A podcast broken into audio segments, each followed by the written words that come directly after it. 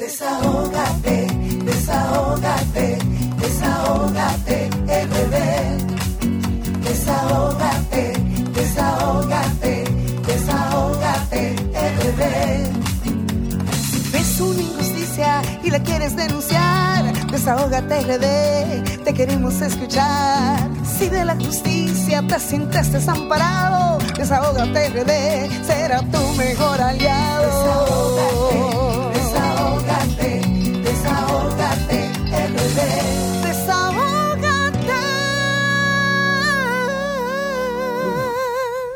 estas dos horas completitas de programación del programa que pone el oído en el corazón del pueblo dominicano y el programa que es La Voz de los que no tienen voz, transmitido en la plataforma número uno del país, RCC Miria. Pueden seguirnos a través de nuestras redes sociales, RD Rayita Abajo, Desahogate República Dominicana, Twitter, Facebook e Instagram. Además, pueden conectar a través de solfm.com, donde pueden ver estas dos horas en vivo también pueden llamarnos al teléfono de cabina 809-540-165, teléfono de WhatsApp 809-763-7194. Un saludo muy especial a toda esa plataforma social comunitaria conectada, no solamente en el país, sino en cada rinconcito del mundo. Con esto quiero darle las buenas tardes a mis compañeros Hola, Nilda Alanis, bella preciosa, viniste hoy también, como siempre. Vianelo Perdomo, que vinimos combinados. Vianelo está muy, moderno. No, Vianelo es el corre camino, porque Vianelo trabaja con la fuerza del pueblo en la parte. Bueno, Vianelo es un todo un poco, ¿verdad, Vianelo? Bueno, en Fuerza del Pueblo tengo el honor de ser parte de la Secretaría Nacional de Transporte y Movilidad y coordinadora de, de, comunicación al próximo alcalde de Santo Domingo Oeste, Julio Romero. Así es, bueno, que estuvo por aquí y se hizo viral esa propuesta indecente a Nilda Alanis. Buenas tardes, Yulibelis Van der No, pero Nilda es nuestra aliada.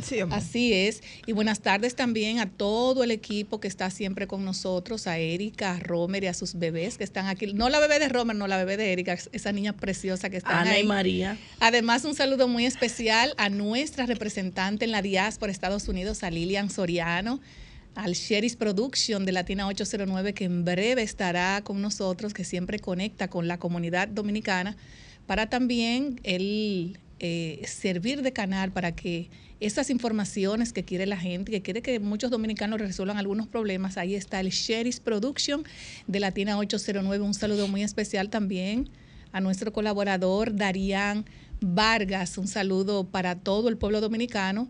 Y ahora arrancamos, señores, con nuestros invitados que tenemos en el día de hoy. Pero antes quiero poner este programa en manos de Dios, que sea el que nos dirija a cada uno de nosotros. Hoy estará también como invitado central estará el licenciado en comunicación social de la, de la eh, Pontificia Universidad Católica Madre y Maestra. Estará con nosotros Andiel Galván aspirante a la alcaldía del Distrito Nacional por el partido Opción Democrática. Y además, señores, en el día de hoy también va a estar con nosotros eh, para hacer su desahogo en el día de hoy con un tema que está ocurriendo en Santo Domingo Oeste. Estará con nosotros eh, Fernando Alberto Lebrón, presidente del PRM en los Alcarrizos. licenciada. Eh, sí, en los Alcarrizos, perdón. Siempre me confundo con, con esas dos la zona, demarcaciones, sí, pero siempre me confundo. Eh, estará con nosotros eh, Alberto, Fernando Alberto Lebrón. Le tocaron por tercera. Presidente del PRM en los Alcarrizos y aspirante alcalde por el municipio. Bueno, Vamos a ver qué nos dice. Le tocaron por tercera. Vamos a ver. Sí. Vamos a ver qué nos dice serio, Lebrón muy hoy. serio. Fernando, y además con esas informaciones que dio Cristian Encarnación, muy fuertes esta semana en el sol de la mañana. Eh, tenemos al Sheris Production ya, Erika. Bueno, en lo que conecta al Sheris Production, señores, eh, estuvimos hablando detrás bastidores eh, con relación a cuando te imponen ¿verdad? Alcaldes, regidores, diputados, senadores, cuando tú ya has hecho un trabajo político y social desde un inicio, eh, no se siente bien. Y en esta ocasión así lo expresó Cristian Encarnación en El Sol de la Mañana, que decía que él no se juntaba con delincuentes. Palabras tex- textuales cuando le mencionaron a que eh, Junior Santo eh, le están reservando esa plaza y hay fuego en los Alcarrizos Vianelo. Bueno, lo de los Alcarrizos es fuerte porque el amigo que viene para acá, Fernando Lebrón, es el presidente del Comité Municipal de los Alcarrizos y aspirante alcalde que ha hecho un trabajo de casi dos años. Bueno, él, él estuvo con nosotros hace claro, un tiempo claro, claro. y es muy incómodo y de verdad lo digo eh, y nunca he aspirado a ningún puesto político, ¿verdad? A ninguna, a- ni a diputada, ni a regidora, ni, ni mucho menos. Pero es eh, indigna mucho a un político cuando tú haces un trabajo Que está por pasando tiempo muy- está y gastando y gastando eso. un dinero vianelo de Está cualquier pasando en partido. muchas partes porque, por ejemplo, en las últimas semanas yo me he hecho un asiduo visitante al restaurante La Marinita de aquel lado, valga el anuncio. Y ahí se juntan o nos juntamos gente de diferentes parcelas políticas y tocábamos el tema del PRM donde por ahí anda un, locutor y anda otra persona y anda un, un cómico enganchado a comunicador que quieren la alcaldía por el PRM. Entonces yo, me, yo le preguntaba al grupo, bueno, ¿y los que han guayado la yuca? Porque el que, el que menos guayado la yuca en el PRM de aquel lado tiene cinco años ya, que, que Manuel Jiménez.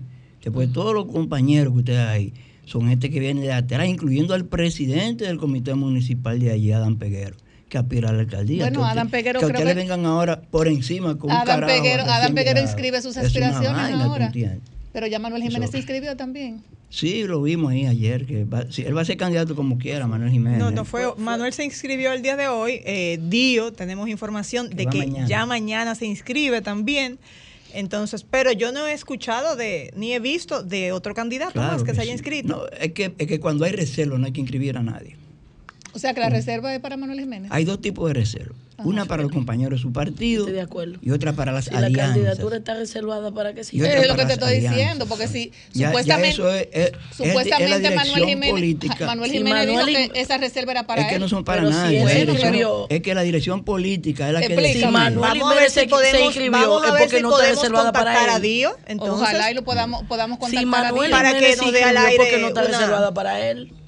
Es que no es que las Lo que te- eso candidaturas es lo no que se si se inscribe, si él si está reservada para él, realmente no, no debería entonces inscribirse nadie más. Mire, compañeras. tampoco. Él tiene que inscribirse porque tendría que entrar nadie en el ruedo, sabe- aunque sea es- único. no, es que nadie sabe para quién la dirección política se reserva una candidatura. Ah, bueno, no, es verdad, si está reservado no tiene que inscribirse. Eso lo, eso lo- ¿cierto? no, no, es que eso lo decide la dirección política de cada partido. Claro. Bueno. ¿A quién es? Pero debe haber sido anunciado ya. No. No. Puede esperar. Puede esperar hasta el Después. 17 de agosto. Sí. Bueno, señores, vamos a conectar con Sorpresa. Sheris Production de Latina 809. Buenas tardes, Sheris. ¿Dónde está el Sheris Production de Latina? Es que estamos tan lejos, ¿verdad? Por eso es que duramos tanto para comunicarnos con el Sheris. Ahí Buenas está como un. Hola, Sheris. Hola, ¿qué tal? Eh, por aquí estamos, como el primer día, siempre activos, siempre esperamos que sea de bendición para cada uno de ustedes, los que están ahí en esa mesa, en esa cabina, eh, con tan buenas informaciones, informaciones como la que le puedo pasar yo de esta semana. Esta semana ha sido aquí en, en Europa, vamos a llamarle, en Europa ha sido eh, el centro de atención esta ciudad, la ciudad de León. La ciudad de León, donde desde el miércoles ha tenido la visita de grandes y figuras muy grandes desde el Palacio de la Moncloa hasta también eh, eh, el rey que estuvo por acá con nosotros y la reina, también así la prima de eh, cuñada del rey. Y tenemos por acá que estamos celebrando el 1107 1188 eh, aniversario de lo que fue la democracia en nuestra Europa. Así que todo esto se viene realizando desde aquí, porque aquí fue donde empezó con uno de los más grandes reyes o más mencionados reyes de acá, que fue Alfonso IX, quien dio es en esa parte, igual que Alfonso V, eh, también fue de lo que propulsó esa democracia.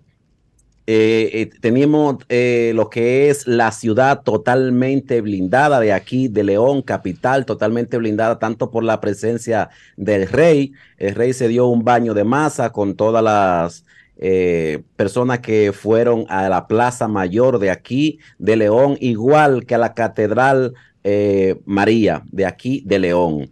Fue todo muy, pasó todo muy tranquilo, todo muy concurrido, pero con bastante gente, más de un millón de personas han visitado en lo que son las fiestas, porque aquí también se celebran la fiesta de San Pedro y de San Juan.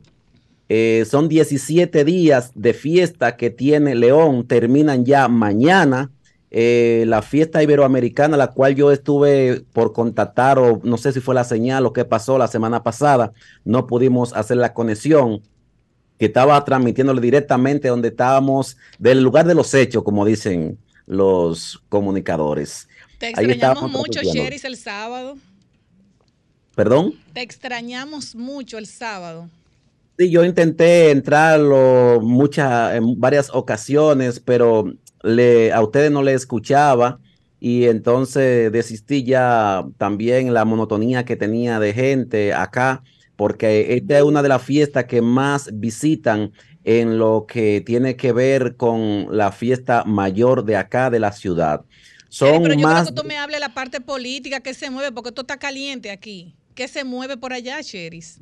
Voy a la parte política, te voy, tengo dos temas a la parte política. Le estuve mencionando la semana pasada de la señora Carmen Ramírez, quien es eh, eh, una comunicadora, incluso trabaja para Telemicro en la República Dominicana. Esa comunicadora, reportera, eh, ya ayer hizo oficialmente la candidatura oficial como diputada. La semana pasada se retiró del PRM y se fue a la fuerza del pueblo. Allí Radamés Jiménez fue quien le juramentó a través de Zoom, se fueron juramentadas toda, todo su equipo. Aquí a lo que ha traído un gran impacto. Recuerden que yo le estuve comentando que ella fue quien le organizó la actividad a Lili Florentino en el hotel y Lili Florentino parece que le dio con el codo.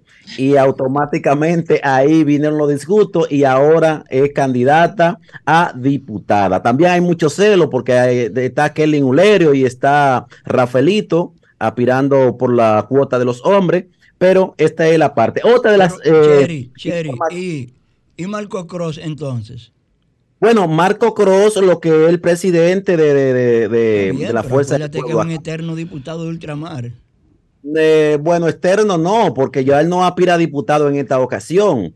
Entonces, él es el presidente, pero por él, él tiene en apoyo a Rafaelito, quien está eh, trabajando para, eh, como precandidato para diputado. Eh, también eh, tenemos en esta situación que se está dando aquí, que ha traído bastante revuelo, mi querido amigo, y es la participación de Mayra Jiménez.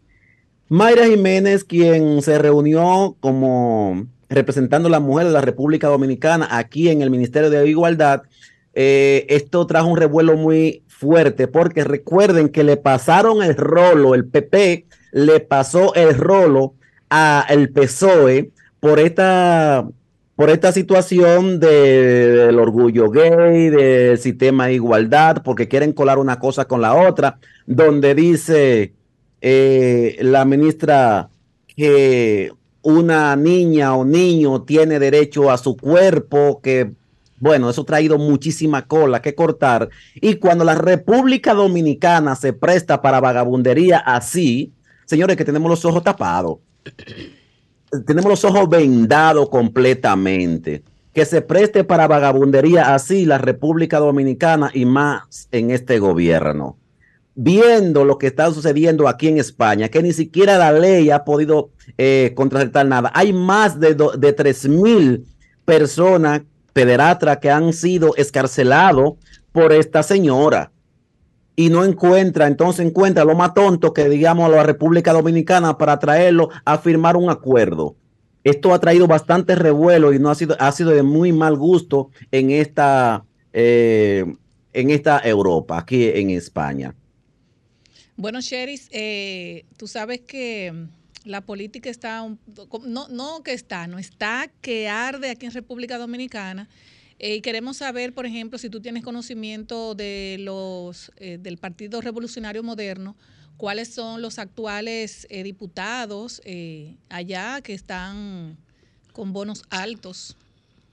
Sí, aquí Aspirantes. tenemos, aquí tenemos aspirante a diputado, eh, uno de los que está dando un poco más de, de actividades en lo que tiene que ver, bueno, en la mujer está, tenemos a María Filpo, ah, también tenemos a Eusebia Osorio, que están trabajando para la cuota de la mujer.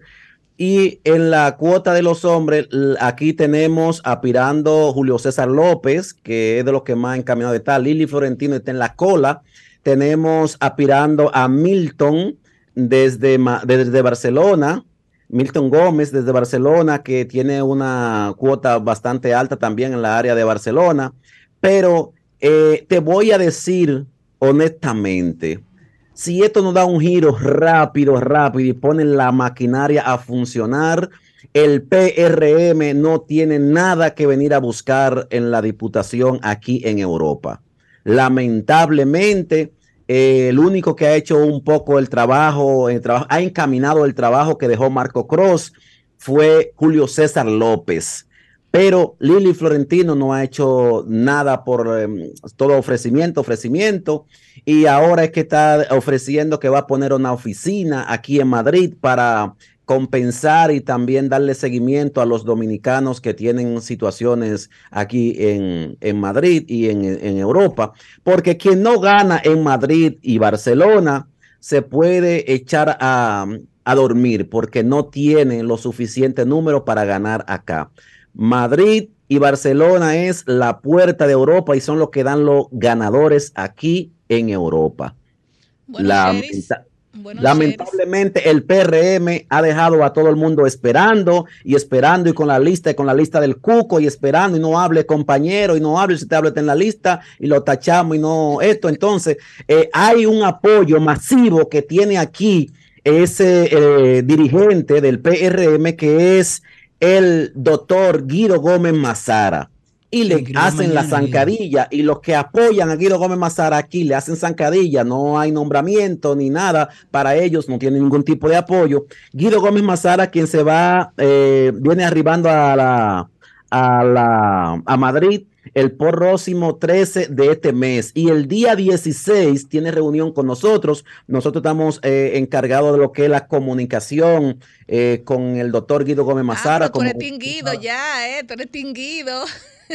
Bueno, bueno. Eh, ayer estuve hablando con él y él está muy contento. El equipo, nosotros formamos el equipo de comunicación de acá y también de la parte gráfica. Entonces estamos eh, ahí apoyando Bueno, porque mira, a ver si tú puedes, mira a ver si tú puedes tener a Guido contigo el próximo sábado para que conecte con Desahógate RD, porque se me ha hecho imposible que Guido pueda eh, acompañarnos porque al parecer tiene muchas actividades.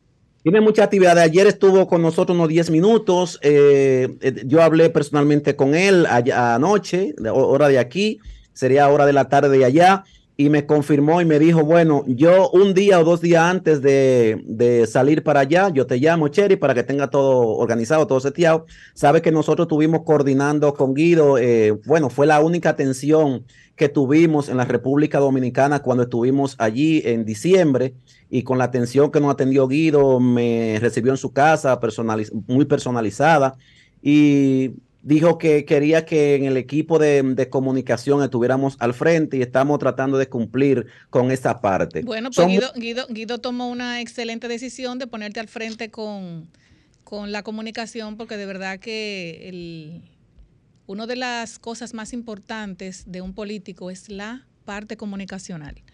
Así Cogerle los teléfonos a la gente, primero el político, si no toma teléfono, no contesta WhatsApp, no contesta llamada, no contesta mensajes, eso no va para ningún lado. El político que no tiene un buen equipo de comunicación y no toma llamada, no va para ningún lado. O sea, si, si te tiene a ti, te coge la llamada, bueno, pues Me Vamos coge a la llamada y suerte gracias a a Guido Dios, Gómez yo Mazara. si no le escribo y él me contesta poco, si no me contesta NG, que es la persona que es el asistente de él, y tenemos muy buenas relaciones, muy buena comunicación. Eh, es una persona que tiene a la diáspora en sus manos. qué bueno. Bueno, Sheris, ya, ya, tenemos, que, tenemos que finalizar, Sheris. Gracias, gracias, bro. Gracias a ustedes, señores. Yo me voy de aquí directamente. Le voy a invitar a todos que vamos a estar retransmitiendo en vivo por, en vivo por nuestra eh, plataforma. La banda alegre estará con nosotros sonando allí en, en, en la carpa dominicana. Son más de 30 carpas que tenemos allí, estamos amenizando y queremos comunicarnos con todos ustedes desde el lugar de los hechos. Muchísimas gracias, a todos. Gracias. Te queremos, te queremos mucho. El Sherry's Production, señores, estuvo con nosotros de Latina 809. El hombre que siempre dispone de esos micrófonos para que su gente también se pueda comunicar a través de Sol 106.5, la más interactiva. Y nos vamos a una pausa, Erika. Temas políticos, sociales, comunitarios, me encantan. Y más cuando uno comparte con nuestros compañeros, viene lo que es el papá, el papá de los comentarios, porque Vianelo no tiene pelo en la lengua, siempre lo hace con debido respeto. Él le ha bajado mucho la gracias a guardia. Dios, gracias a Dios. Porque Ay, no, viene- no, viene que no quiero que me dé un asunto aquí. Gracias a Dios. Tiene cinco hojas y viene Tiene cinco hojas, viene Duri media, Curbero. me- media hoja, media hoja. Adelante, Vianelo, perdón. Gracias, Grisel. Buenas tardes. Julibeli, qué sonrisa más bella. Ay. Nilda, saludo. Estamos en parcelas diferentes, pero somos aliados. Sí, somos amigos, claro. que Señores, sí. la semana pasada, el nuestro primo Dionisio Ferrera Batista nos hizo una encomienda en el aire con su llamada, refiriéndose a la presa de Monte Grande. Ah, yo lo que le quiero responder básicamente a Dionisio es, caramba, Monte Grande para cuándo? Porque el 19 de febrero estuvo en Monte Grande el presidente Luis Abinader. Prometió allí que Monte Grande se inauguraría en junio o julio. El director del INDRI, Olmedo Cava, dijo antes de ayer que será en septiembre o en octubre. Yo digo, desde aquí, yo no soy ingeniero, pero voy a Monte Grande y veo los avances de la obra. No va a ser este año. Y dije hace cuatro semanas que si se inauguraba el embalse, que es lo único que están haciendo, será llegando las elecciones del 24 como uno de los puntos de campaña de la reelección, que aunque el presidente dice que será en, en agosto que lo anunciará, su esposa y una de sus hijas le dijo que no, pero ya la esposa dijo antes de ayer que ella hace, apoya lo que Luis Abinader diga. Es que eso no se llama originalmente presa de Monte Grande. Se llama Proyecto Múltiple Monte Grande. ¿Por qué? Porque primero era la adecuación de la presa de Samanayegua. Eso se hizo.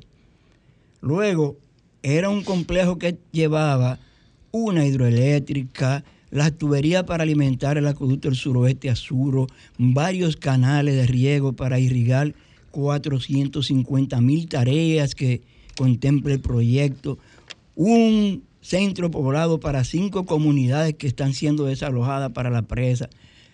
Inauguraron el centro poblado 390 viviendas, pero ahí no hay nada. Fueron 390 cajones, dos habitaciones muy mal construidas. El- al proyecto original en la adenda 5 le sacaron lo que son los canales de riego, lo que es la hidroeléctrica. O sea, que si la presa se inaugura, va a ser un embalse lleno de agua que a lo mejor se va a botar el agua por arriba. Eso lleva tres compuertas. Hay dos compuertas que están como un 30% y hay una tercera compuerta que ni siquiera la mano le han puesto. Entonces, que no me venga a decir a mí Olmedo Cava que eso se va a inaugurar en septiembre, en octubre, porque eso no es así. Lamentablemente, mi primo Dionisio Ferrera y los compañeros campesinos de por allá, Marcia Méndez, Esteban Ferrera, Manuel Lemba, los otros, vamos a tener que esperar unos cuantos años más para tener la presa de Monte Grande como complejo. Decía Grisela ahorita que el panorama político dominicano está caliente y es verdad. Desde el fin de semana pasada, el presidente del Partido Revolucionario Moderno, José Ignacio Paliza, realizó un periplo por la región sur. Juramentó alcaldes, juramentó dirigentes de, de Fuerza del Pueblo, del PLD, pero lo más grande, nos acabamos de enterar hoy. Luis Emilio León Piña, Luis Emilio de León Piña. Yo no sé si, lo- si mis compañeras de la mesa lo conocen con ese nombre. Ah, lo único que yo conozco Pero como él Luis Emilio de León es Nolio. Él mi se llama, amigo Nolio. él se llama Un abrazo para Nolio, Nolio, mi Él amigo. se llama Nolio y él es alcalde de Boechillo, en un municipio de la provincia de San Y Juan. un excelente trabajo que. Bueno, Nolio, según me soplaron en- hoy caminando por la Avenida México, cerca del Doctor Delgado, de que le llevaron una especie de una cajita amarilla con 400 millones de pesos para que pase al PRM.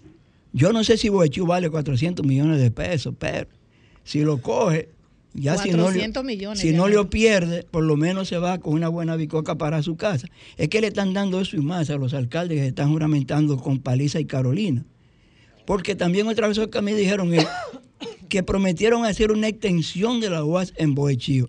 Pero San Juan tiene una de las extensiones de la UAS más moderna de República Dominicana, que la construyó el ingeniero Félix Ramón Bautista Rosario, que también construyó la UAS de Barahona. Son, son los dos campus mejores después de la sede central y Santiago. Son excelentes. Yo no creo que en Boechío vayan a hacer una extensión de la UAS, porque ajá. Y si tenemos la de San Juan, además, las extensiones de la UAS, eso quien lo sugiere y lo apruebe es el Consejo Universitario. Le suministra el proyecto al presidente y luego entonces, si aplica, pues se hace. Y eso también no depende de la densidad poblacional. Claro, claro, es que San Juan, la- con la extensión de San Juan, da para San Juan y Elia Piña, seguro que sí. Sí, Y si se fuera a hacer una segunda extensión sería un- una, una pequeña en Elia Piña que sería adscrita a la, a la, al centro de San Juan. No entiendo por qué, pero la verdad es que Nolio deberá confirmarnos si es verdad que ya se juramenta mañana o el lunes en el PRM. Lo que sí es que Paliza anda municipio por, ni- por municipio. Ahora, eso no le garantiza al PRM que si no le se candidatea en Boechío va a ganar. Porque entonces, y Domingo Susaña, ¿eh? Y Domingo Susaña, que es el real candidato que tiene el PRM en Boechío.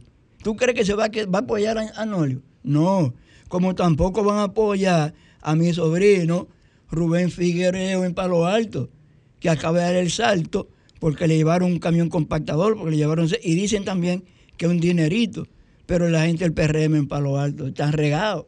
Dicen que no van a apoyar a Rubén si es el candidato del PRM, pues ya ellos tienen sus aspirantes, que dicho sea de paso muchachos jóvenes del relevo político de allí. Yo no sé, pero la- se está poniendo caliente de verdad la situación política de la República Dominicana. Ya se reservaron dos tipos de reservas a los partidos, una reserva para sus aspirantes internos, otra para las alianzas. Y tenemos finalmente lo de la Contraloría General de la República en las instituciones del Estado. Tema caliente. Se hicieron auditorías, Sí. Se revelaron cosas que la Contraloría no debió revelar, porque digo yo que en cada institución del Estado la Contraloría General de la República está representada y que cuando se giran eh, los libramientos, quien lo autoriza es Contraloría. O sea, Y con- Contraloría si tampoco- Contraloría hizo Exacto. esto con determinada institución, con determinados funcionarios, pues Contraloría es cómplice de lo malo que se hizo en esas instituciones del Estado. Porque el Contralor tiene un auditor interno han- también. Claro, claro. Han, salido, por ejemplo, algunos funcionarios a, a- a- a emitir sus consideraciones sobre lo que han hecho.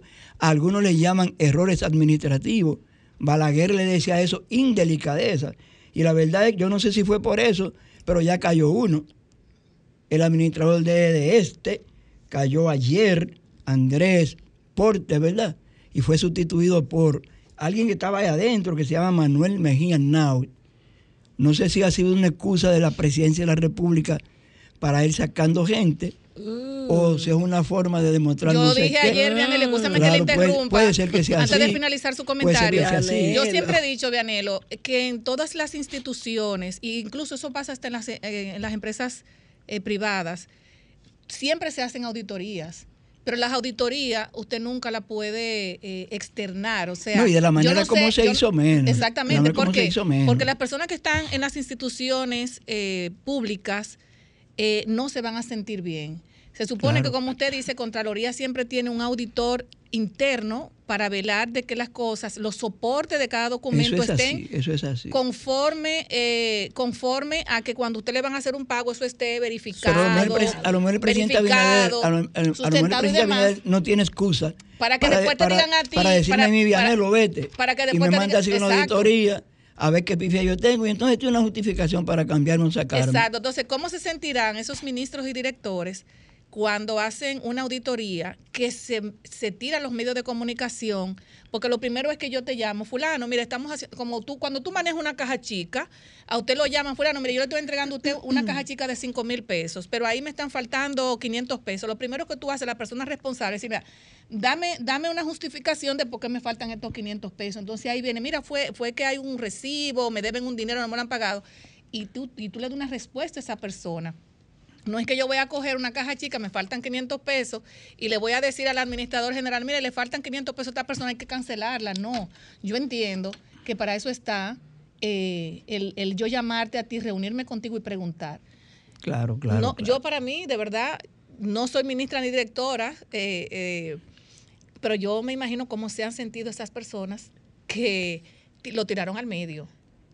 Eso y yo dije, y yo dije, no sé si es así, que eso es una forma de decir, por ejemplo, hay que salir de fulano, vamos a buscarle eh, eh, un pelito. Un periquito. Un periquito, un pelito, como dicen en el campo, para tú poder salir de esa persona. Es muy, es muy doloroso. Y mira, y de verdad, los ministros y directores tienen que estar con nervios. O Me sea, ahora mismo que- nadie me- quiere estar en una me institución dijeron que- pública porque te tienen, te Me tienen dijeron que no se encuentra el lomotil en la farmacia dominicana. No, no, y te tienen No, nervioso. no, porque- tampoco se así, terminó el- señores. se terminó el lomotil. Se terminó el lomotil. No, no, porque el lomotil tú, tú lo tomas y tú estás haciendo cosas malas. Exactamente, No, si tú estás nervioso, yo lo que no entiendo había es- los 20 años pasados, ahí sí que no había, Yo lo que- que fabricar mucho. Bueno, Nilda, todo el mundo no Digo, es tu comentario todavía, exactamente, también es Todo el verdad. mundo no es fellito supervisa. Entonces, yo entiendo que. Ni ella yo lo batón. Yo entiendo que estas cosas, de verdad, de verdad, de verdad, hay que aclararlas porque la gente está como, como medio loca, o sea, con tantas informaciones encontradas, señores. Creo que nos tenemos que ir a una pausa, ¿verdad? Gracias, Vianelo, por su, por su comentario. Un abrazo fuerte a nuestra querida Marilyn Lois, que está un poquito todavía medio malita, Ay, pero ya el sábado, sumamos, el sábado próximo se se reintegra con nosotros. Nos vamos a una pausa, luego regresamos con nuestro invitado, Andiel Galván, aspirante alcalde por el partido. Eh, Opción Democrática que ya está con nosotros. Adelante. Tras del telón, señores. Aquí se goza mucho. Y más ahora. Así es. Y más ahora que tenemos a Andiel Galván, aspirante a la alcaldía por el Distrito Nacional, ¿verdad? Por Opción Democrática. Estábamos diciendo aquí que Andiel es el más joven, señores, de los aspirantes. ¿Sí o no? Alcaldía por el distrito. Bueno, Bueno, porque tenemos, por ejemplo, a- tenemos a, a Rafael Paz. No sé si Rafael. Él aspira. Pero él está Cla- aspirando. Claro, Rafael Paz aspira por la fuerza del pueblo, por No, la alcaldía. A Spider-Man. A- no, no, a Spider-Man, porque yo lo vi como gaviándose en unas escaleras y unas cosas. Bueno, si se cae de ahí ese Spider-Man. no En está- su vida, él, es- en su vida, él ha subido una escalera de eso. Bueno, tene- tenemos por ejemplo a Rafael Paz, tenemos a Nene Cabrera, tenemos también a Nene Cabrera por el Partido Revolucionario No ha dicho si va o no. Moderno, tenemos también a Alberto Atala El eterno eh, aspirante. por el PRM y también tenemos a Domingo a Domingo Contreras por el Partido de la Libera- por el Partido de la Liberación Dominicana, pero también ahora tenemos al más, yo digo que el más joven. No sé cuál es más joven de Paz y Andiel, No, Andiel es más joven. pero tú eres claro. más joven. Ahorita dice Rafael que es más joven que tú. yo- ¿Eh? Por lo menos. por Y que le robaron la edad, tiene así la- mismo es, es. es más eh, elástico. No, pero eh, eh, Yandiel, además de su juventud, es una persona formada académicamente. Claro, eso iba a y que tiene decir. una trayectoria importante en términos profesionales. Sí, eh, Andiel es licenciado en Comunicación Social de la Pontificia Universidad Católica Madre Maestra con un máster en Asuntos Públicos con concentración en Desarrollo Económico y Territorial del Instituto de Estudios Políticos de París, Francia, Essence Po. Además, tiene una maestría en Ciencias Políticas en la UNFU, óyeme, como además también participó del programa de innovación y gestión, eh, gestión políticas públicas de Georgetown University. Buenas tardes, Andiel, ¿cómo estás? Muy bien, muy buenas tardes. Muchas gracias, Grisel, Vianelo, Nilda y Julie Vélez. Muchísimas gracias, muy complacido. Bueno, tengo que empezar aclarando mi edad. Empezamos por ahí, 35 años son, 35. El más joven de todos los aspirantes. Así es. Bueno, Bueno, vamos a iniciar con Julie gusta Bell y su siempre- a mí me- Underpool, bueno, perdón, mí- muy Nilda, que ahora aborden los temas contigo. Mira, eh, tú sabes que he dicho siempre, eh, tanto en el set como en otras oportunidades, que a pesar de que paso de medio siglo, soy un enamorado del relevo generacional. Me gusta ver los muchachos aspirando. Y en ti Muy veo, importante. Y en ti veo eso que me gusta. ¿Por qué tú quieres ser alcalde del Distrito Nacional, una plaza tan complicada? Eh, muchas gracias, don Vianelo. Bueno, sí, yo vengo interesado por la ciudad desde hace años, cuando tuve una oportunidad de irme a Francia como estudiante de intercambio eh, a los 17 años y ahí hice de estudiante de, como de cuarto bachillerato allá. Y a mi regreso a la universidad aquí empecé a hacerme preguntas y, y a ver una serie de contradicciones. Y como un muchacho de 17 años que tiene que estudiar y que todavía le falta mucho por recorrer, tiene que pensar en un vehículo para ir a la universidad, para salir en la noche, porque entonces no puede andar tranquilo por el tema de que es muy difícil eh, to- eh, tomar el transporte público, caminar. O una serie de, de- de situaciones como la gestión de, la, de los desechos sólidos, la basura, unos vertederos informales, una serie como de elementos que, que mostraban una, una ciudad como en desorden. Y así fue que yo me fui inclinando desde la comunicación. Yo dije, déjame yo in- indagar en el tema de la ciencia política, a ver si es verdad que, que yo tengo como esa vena, ese interés, y una cosa me llevó a la otra, hasta que luego me interesé por los temas de ciudades. Y luego de eso he colaborado en otras campañas, en otros momentos, y, y luego finalmente me involucré en juntas de vecinos, y eso fue la vida de juntas de vecinos aquí en el Distrito Nacional, con una serie de causas contra el ruido y la contaminación sónica, contra construcciones ilegales, sin permisos y eso, ya me llevaron como a proponerme, a, a plantearme una participación electoral, que nunca me lo había realmente como planteado. Y bueno, eh, a la alcaldía del distrito, al gobierno de la ciudad se va o a la regiduría o a la alcaldía. Así es. Eh, no hay muchos espacios y, y dentro de esta formación política nueva, opción democrática, se fueron dando como la- las conversaciones y, y en un momento pues me hicieron la propuesta porque vieron que yo tenía, eh, bueno, una, una, una, una visión para la ciudad. Entonces, ¿por qué una, una plaza tan grande? Bueno, porque creo que es un, un espacio donde nosotros podemos eh, promover y, difundir y lograr que más personas crean en una ciudad diferente, en una ciudad ordenada. Nosotros proponemos eh, que vivamos en orden, ese es el eslogan. Nosotros queremos que vivamos en orden, que vivamos en orden, que venzamos, que de alguna manera la politiquería, eh, el caos en la ciudad, que no es solamente vial, es también eh, de, de, digamos que, eh, construcciones, ahí como decía, o sea, ese desarrollo que uno va percibiendo que, que ha sido el desarrollo económico del país también en, los últimos, en las últimas décadas, eso es innegable, y que en el Distrito Nacional se ha concentrado ese crecimiento económico, pero es un crecimiento económico, sobre todo de inversión privada, de, de infraestructura y un desarrollo inmobiliario impresionante, que no ha venido acompañado de un desarrollo, de una inversión pública a la altura. ¿Para qué? Para nosotros tener entonces eh, un, un aire menos contaminado, para tener un sistema de transporte colectivo más, menos, más eficiente. Entonces digamos que esta eh, candidatura es una oportunidad de nosotros llevar un mensaje de que una ciudad eh, caminable, de que una ciudad ordenada, donde los vecinos tengan el poder. Nosotros hablamos de que con el poder de los vecinos vamos a lograr Claro, muchos cambios. así es. Eh, y, es, y esa es la oportunidad. Pero no voy solo, don Vianelo. Voy con un grupo de candidatos a regidores también que me motivaron a, tomar la decisión en las diferentes circunscripciones, que son personas que tienen propuestas. Algunos que son eh, activistas del medio ambiente, otros que son activistas de los derechos, o sea, de, de unos espacios públicos libres de acoso sexual para las mujeres, por ejemplo, las niñas. Otros que son activistas de la movilidad sostenible, de las patinetas, de la bicicleta, eh, y así, otros que son expertos en en reciclaje en el medio ambiente. De manera que queremos llevar una propuesta para que el electorado del Distrito Nacional, los residentes del Distrito Nacional, tengan una alternativa y, y bueno, y puedan disfrutar de, de un debate de ideas. Eso es lo que a mí me, me ha motivado.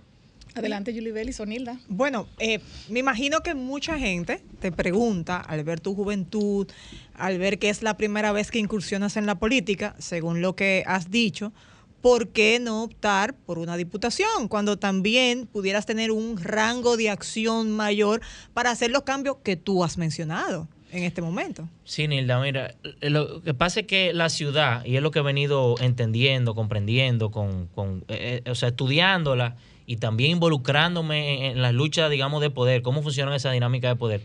Son, es una estructura muy dinámica, muy compleja, que tiene sus reglas, que tiene su... Es un mundo gobernar una ciudad. Entonces, claro, eh, o sea, el, diputado tiene un espectro nacional, pero a mí definitivamente, a mí me motiva, en todo caso, uno sabe quede para el futuro, pero sí a mí me motiva. Yo creo que nosotros como ciudad tenemos una emergencia, tenemos una urgencia de nosotros dar un nuevo rumbo al, sendero de la ciudad.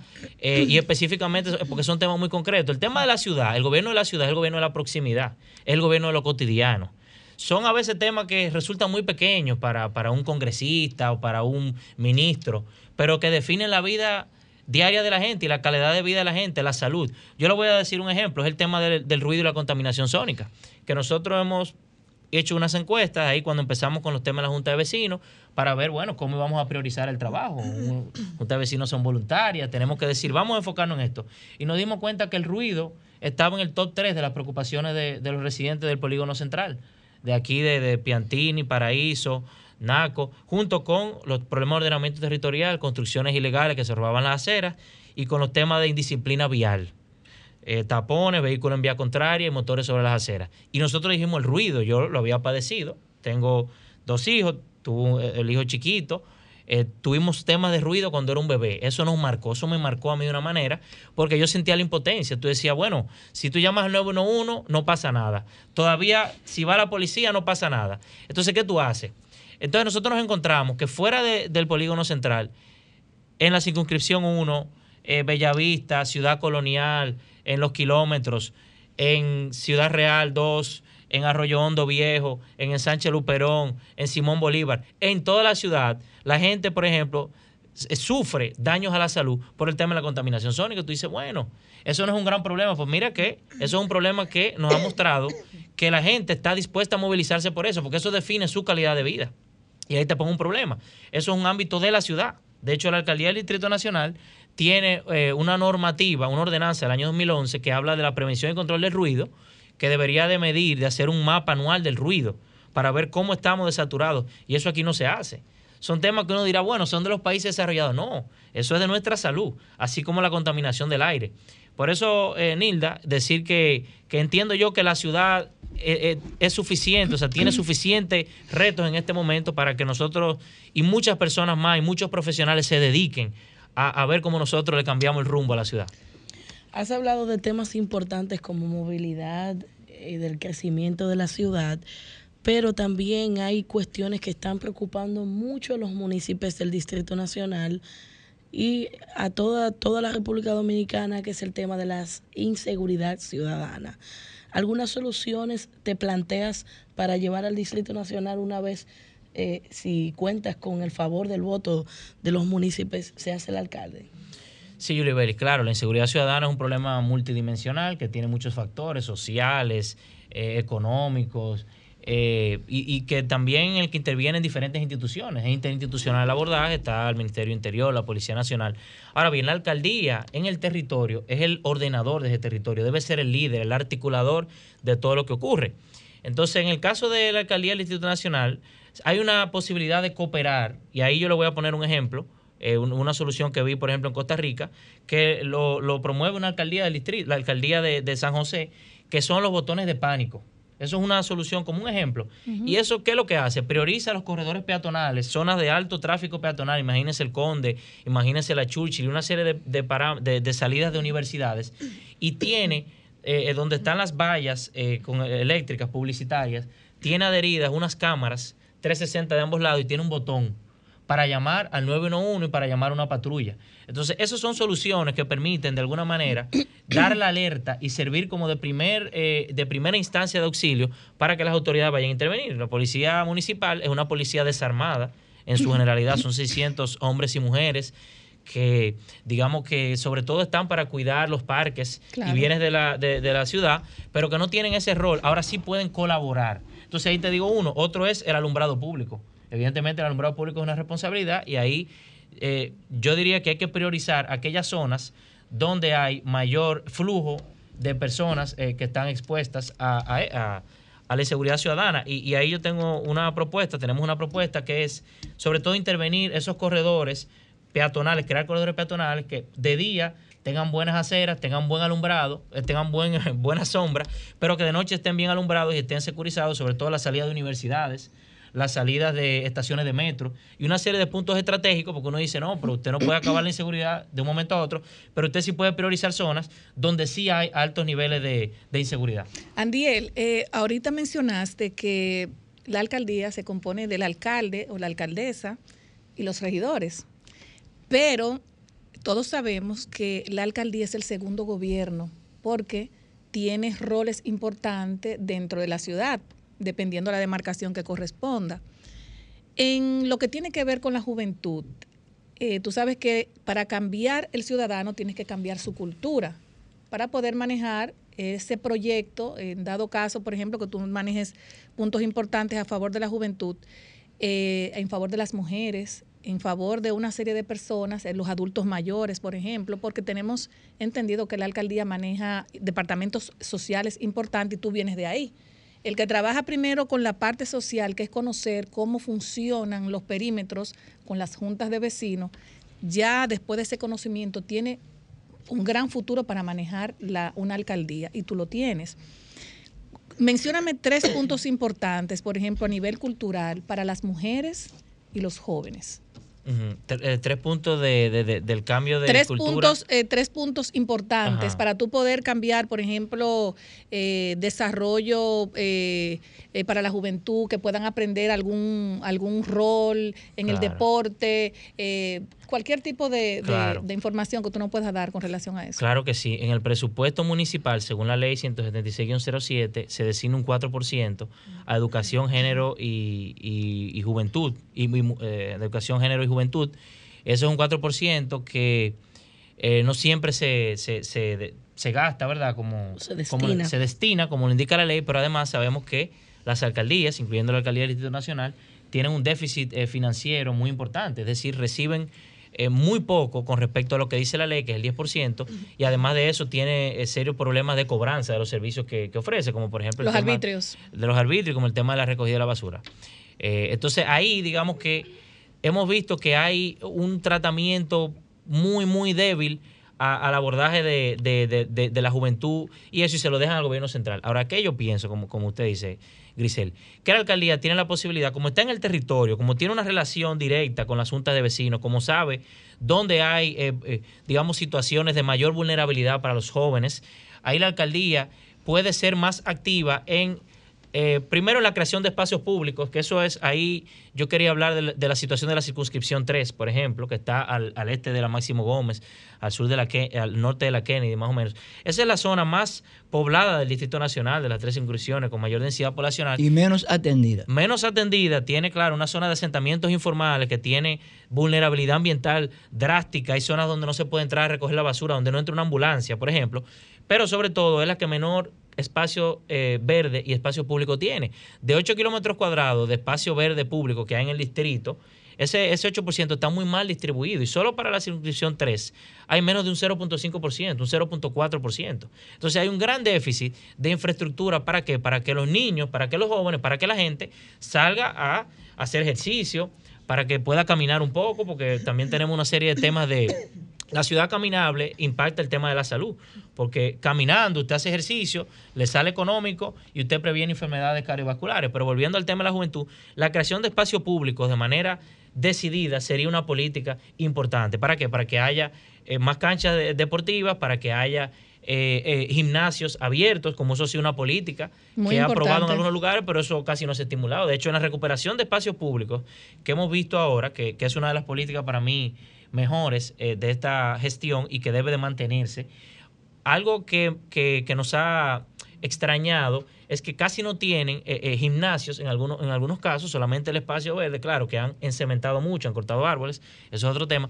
Pero sí, sobre- eso, eso, eso lo he visto mucho, que no han cuidado esa área, esas, esos árboles de años para Claro. convertirlo en, en- en cemento. Exacto, entonces, pero quedan, quedan bien y sobre todo han recuperado espacios que sirven para la comunidad. Pero, por ejemplo, eh, no han creado casi espacios públicos nuevos. Entonces, zonas como la circunscripción 3 u otras zonas que están, miren, el 70% de los residentes del Distrito Nacional no tiene, o sea, no está considerado dentro de lo que es acces- accesible eh, a un parque, no vive cerca de un parque. O sea, para usted considerar que los parques son accesibles, tienen que estar a menos de 400 metros de su vivienda. Menos de un 30% de los residentes del distrito están a menos de 400 metros de un espacio público. Y sobre todo se han creado muy pocos espacios verdes. Entonces, ahí en el tema de la juventud, ahí hay que tener esa articulación para crear más espacios públicos, más espacios verdes, para que los jóvenes no tengan que estar solamente jugando en la calle o no tengan que estar o en una pantalla eh, o no tengan que estar, ¿verdad?, recurriendo a otro tipo de, de incentivos que hay eh, en los barrios. Con el tema de la mujer, sí nosotros tenemos un compromiso con que haya espacios públicos eh, más eh, libres de acoso sexual eh, callejero para mujeres y niños. Y me dicen, bueno, cuidado, ¿y, y qué tema es ese? Tú eres un extremista. No, el problema es que aquí hay un tema que a veces lo cultural, como que digamos que invisibiliza lo que es el sentir real de la mujer, en este caso la mujer del Distrito Nacional. El tema de los piropos aquí en la calle, o sea, el dominicano le gusta su piropo Sí. y, y eso, y hay mujeres que lo, que lo sonríen, pero nosotros lo que hemos visto, según estudios que ha hecho el mismo Estado, eh, la misma alcaldía del Distrito Nacional en otras gestiones y que están a, a disposición, que aquí más del 60% de las mujeres no se sienten cómodas eh, eh, ante eh, piropos, ante comentarios que le hacen. eh, entonces que se sienten de alguna manera acosadas sexualmente, eso se llama acoso, eso es parte del acoso, y, pero ¿qué es lo que hacen? Que, que hacen que las mujeres no puedan circular libremente en el espacio público. Por ejemplo, tienen una ruta y se ah, pero por allá... Pero es, es difícil, gente". es difícil controlar eso, Andiel. tema cultural. Entonces tenemos que, tiene que hacer otro giro. Digamos que esos son temas, es un tema cultural también, pero lo primero que nosotros hablemos de eso, sin tabú. Así que nosotros es. le pongamos nombre y que nosotros podamos también escuchar a las mujeres, a ver cómo, cómo se sienten. Porque no es verdad que todas sonríen, no es verdad que todas están Claro, de acuerdo Andiel, que- tenemos que irnos a una, Sí. a una pausa, pero a mí me gustaría eh, que tú nos hablaras de ese presupuesto participativo que es el dolor de cabeza de los sectores. Porque muchas veces eh, prometen aceras, contenes, pero tenemos, por ejemplo, representantes en las alcaldías que son los regidores que son los que deben impulsar el presupuesto participati- participativo en conjunto con la comunidad, pero ni una cosa ni la otra. Quiero que me conteste, presupuesto participativo y qué harían los regidores de participación de tu De opción democrática. de opción, perdón, democrática para cambiar eso. Así es que nos vamos a una pausa. Sol 106.5, la más interactiva. Una emisora RCC Miria. Bueno, Andiel, eh, te pregunté ahorita con relación al presupuesto participativo, el dolor de cabeza de los sectores, que muchas veces los regidores no cooperan. Dice Vianelo, Vianelo dijo algo ahorita, yo estoy No, por pero eso- creerlo. pero- pero es Tira un así. bombazo, Lo que pasa es que en el 90% de nuestros regidores en todos los cabildos son contratistas de los ayuntamientos. Ay, mamacita. Bueno, Porque no entonces- lo hacen directamente. Por ejemplo, hoy si a mí me dan, por ejemplo, yo voy a ser relacionista público del Ayuntamiento de Santo Domingo Este el año que entra. Y si el alcalde me dice a mí, coge las calles de la Par de Seis, que no hay aceras y contenes, yo le llevo el currículum, dáselo a ese ingeniero. Y el ingeniero sabe que para los dos. ¿Y qué pasa si.? Ah, pero eso sí que un, un, un Eso miti es miti, así, un ¿no? miti Ah, un miti, miti- Vianelo. no, Eso un es miti- así. Vianelo. Un miti miti, Porque Vianelo, ¿cómo es que el, es que el regidor. Y te voy a es decir algo, mira, Pero no, no, no, no, es no, que el regidor no va no a en firmar. este Pero país, vamos a dejar el que Andiel- vamos no, va a firmar, no va a firmar el contrato. Vamos a dejar que Andiel no- vamos a dejar que. Andiel que explique nos conteste qué harían los regidores de opción democrática para que esto se arregle, porque de verdad que es un dolor de cabeza. Denuncian a Vianelo. Sí, bueno, el eso. presupuesto participativo municipal es un instrumento de participación, valga la redundancia, de los municipios en la administración y en la decisión de la inversión de una parte del presupuesto. Dice Entonces- la ley 176, pero en la Claro que práctica sí. no es así. Entonces ha llegado en estos últimos años 150 millones de un presupuesto de 5 mil millones al año. 150 es eh, eh, no, no es mucho, ¿verdad?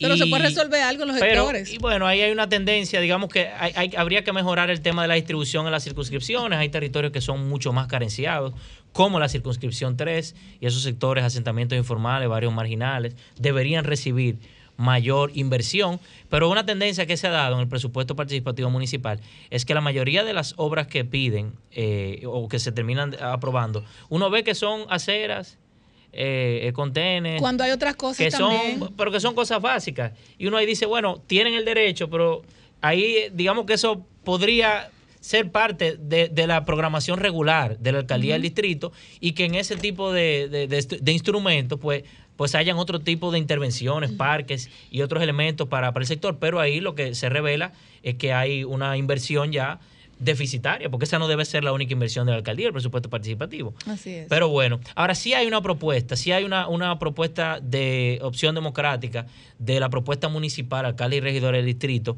que tiene que ver, que de hecho la, la planteó inicialmente el regidor actual, que es miembro de nuestro partido, Mario Sosa, que fue Un saludo regidor- a Mario Sosa. Saludo a Mario Sosa, eh, que él planteó desde que llegó como su promesa de campaña y lo planteó en el Consejo de Regidores actual, que las sesiones del Consejo de Regidores tienen que ser transmitidas en vivo, tienen que estar abiertas a que los municipios del Distrito Nacional puedan ver lo que se habla ahí, lo que se aprueba. Y tú sabes Aquí no también que- y que quede luego eso en ya, línea. Mire, tú sabes, y tú sabes que yo quisiera también, Andiel, de verdad, yo quisiera, yo quisiera que todas las personas que vayan a representar a los ciudadanos estén bien preparados.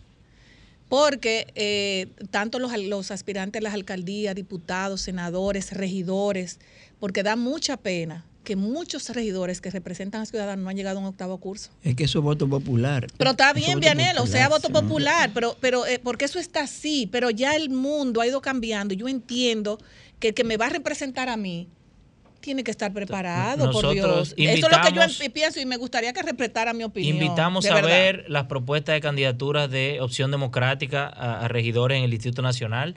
Son personas, son jóvenes profesionales que tienen propuestas, que están comprometidos con temas, que tienen algún an- antecedentes de lucha social, de movimiento, que tienen antecedentes, eh, digamos, de trabajo y compromiso comunitario y que quieren precisamente hacer compromisos con los municipios, con los residentes, con los vecinos. Porque es eso. Antes se elegían por lista cerrada, hasta antes del 2020, don Vianelo, usted recuerda. Sí, claro. Y a partir del 20 tenemos ya el voto preferencial. Ese cambio en la votación hace que el votante del distrito, el votante ahora por los regidores, hace compromiso, debe hacer un compromiso. El regidor tiene que comprometerse porque Claro. el voto es directo ya. No es que usted El le problema es que alcalde. muchos regidores solamente buscan los votos y tú, hay muchos que viven fuera. Entonces y nosotros jamás tú le puedes ver reiteramos pelo, ni el rabo tú lo que no se aguanta, ¿sabes? no se entiende, no se explica cómo la alcaldía del Distrito Nacional, el centro político, económico y financiero, cómo su consejo de regidores no transmite las sesiones del consejo de regidores, la Cámara de Diputados. Las Transmite, Ahora, y la- y se- y el, los- Senado también. Ahora. La alcaldía- la- el, el Consejo de Regidores no tiene. No, no, lo, no lo transmite. Y nosotros, Cada- de Opción cada 15 Democrática, cada 15 días proponemos, Yo sé que proponemos que Cada sean 15 transmitidas y que estén 15 disponibles días, para los oye, municipios, para cada- que vean lo que se Claro, habla ahí. Oye, cada 15 días tú puedes entrar y ver la transmisión de la sala capitular Así de San es. José, Costa Rica. Adelante, 15 de San José. Costa Rica. Yo tuve una Mira. experiencia, Cada 15 días. Nilda, ahí para, para bien, completar dale, al dale. señor eh, Vianelo. Estuve en, en San José hace unos meses y fui a uno a un pueblo, a Curridabat, que es uno de, los, de, de las municipalidades de- del Gran San José. Y a mí me sorprendió. Yo fui a una sesión del Consejo Municipal donde estaban los regidores y estaba el alcalde rindiendo cuentas ahí, tratando una serie de temas.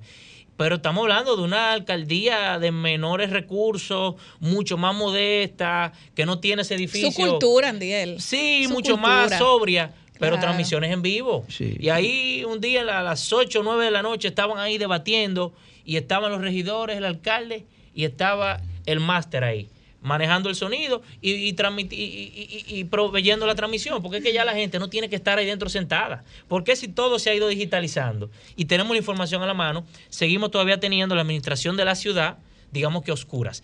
Eh, y ahí, bueno, ahí yo quería aprovechar, eh, Grisel, Y que nos dé tus redes sociales porque ya casi estamos finalizando Ah, las redes Ay, sociales no para que puedan comunicar la pregunta. Y la Ahora pregunta viene, de Nilda, por Dios. Andiel.do, arroba andielgalván.com, arroba andielgalván en Instagram, en Twitter y andiel.do en la página de internet donde están los pilares de la propuesta. Adelante, Y cómo involucrarse. Eh, bueno, Nilda. Sí, porque Nilda, Sí, Nilda no, una pregunta a, a raíz de que él menciona esas esos puntos que él mejoraría de la gestión de Carolina. Actualmente, en la más reciente encuesta de sondeos, Carolina salió con un 86% de aceptación de la ciudadanía en cuanto a una gestión eficiente. En torno a eso, ¿qué tú piensas que en tu gestión se pudiera cambiar? Porque salió con un 86, o sea, es Mire, sumamente Nilda, alto. como yo he dicho y en un video que hice analizando el balance de los tres años de la gestión, eh, la política de los parques comunitarios fue una política que debe ser continuada, recuperar esos espacios públicos. Eso es muy positivo para la comunidad. Sí, pero esos parques Ahora, vienen de cuándo, Roberto? En la gestión, Los parques Canquiña, ¿verdad? en la No, ya estás recuperando todos los parques. La gestión de los residuos sólidos, que ya tenemos una ley de residuos sólidos del año 2020, la alcaldía del distrito y las alcaldías, pero debió de dar el ejemplo, debió de liderar, debió de someter un plan de gestión integral de los residuos sólidos, debió de introducir un nuevo modelo de transición a, a- a un nuevo sistema de valorización de los desechos sólidos, con la separación desde el origen, con una recogida selectiva, porque eso es un cambio gradual. Es gradual, pero hay que empezarlo ya, porque el sistema ese de la funda negra duquesa, esos eh, vertederos a cielo abierto, eso ya, eso ya no se aguanta. De hecho, la ley manda cerrarlos todos pronto. van a cerrar y no tienen- se hizo ningún cambio. ¿Usted sabe lo que se hizo? ya. Renovar los Se contratos a tal cual. eh, los contratos recogidos de basura tal cual, así como hay, hay otros elementos. La ciudad caminal no es una realidad. Yo quisiera que encuestaran a los eh, residentes de, sectores donde hay condominios, donde hay construcciones, a ver lo que ellos piensan de cómo se, en qué condiciones están aprobando permisos para construir, qué pasa cuando les roban la acera en un sector cualquiera que sea, qué pasa con la acera cuando termina la construcción, qué pasa cuando están construyendo, cómo crean y construyen fuera de horario y cómo hacen una serie de, de digamos, de, de infracciones y cómo la alcaldía, de qué lado está la alcaldía. O Yo sea, quiero- que tú dices que para encuestar ese 58 Yo- hay que preguntarle a esos Ese- yo quiero que encuesten a 68. los vecinos del distrito, a los vecinos, a ver qué piensan los vecinos, que son los residentes. Y yo no quería dejar, antes de Grisel de, de despedir, de despedirme, que quería comentar cómo nosotros esta mañana estuvimos en Gascue sembrando 300 árboles. eh, eh, como parte de un proyecto que se llama Sembrando Vida, Sí, lo, es- lo coordinado por el regidor Mario Sosa, Sí. por un arquitecto urbanista, Nicole Polanco, y donde había decenas de, de voluntarios, de un movimiento de más de 300 voluntarios, sembrando árboles en Gascue para eh, fortalecer el sistema de arbolado urbano, porque el árbol reduce el calor varios eh, centígrados, reduce la temperatura, ayuda a que el suelo sea más infiltrable, que haya menos inundación, eh, purifica el aire y la contaminación, el árbol eh, incentiva una mejor biodiversidad, pero sobre todo el árbol crea sombra para caminar. Nosotros estábamos esta mañana, no era una actividad política, yo estaba como voluntario, pero sí es una actividad donde eso muestra en qué está pensando el vecino y el municipio de- del Distrito Nacional, sembrando eso y vamos a ver entonces la administración también en ese tema, en arbolado urbano, cuál ha sido el balance, que ahí no ha sido muy alentador. Mira, y es muy importante para finalizar. Yo estuve en los ríos y eso que tú dices, hay que tener mucha conciencia para cuando tú vas a construir un parque que va a ser usado por la comunidad, cuidar el árbol. Había un árbol de caoba con cinco años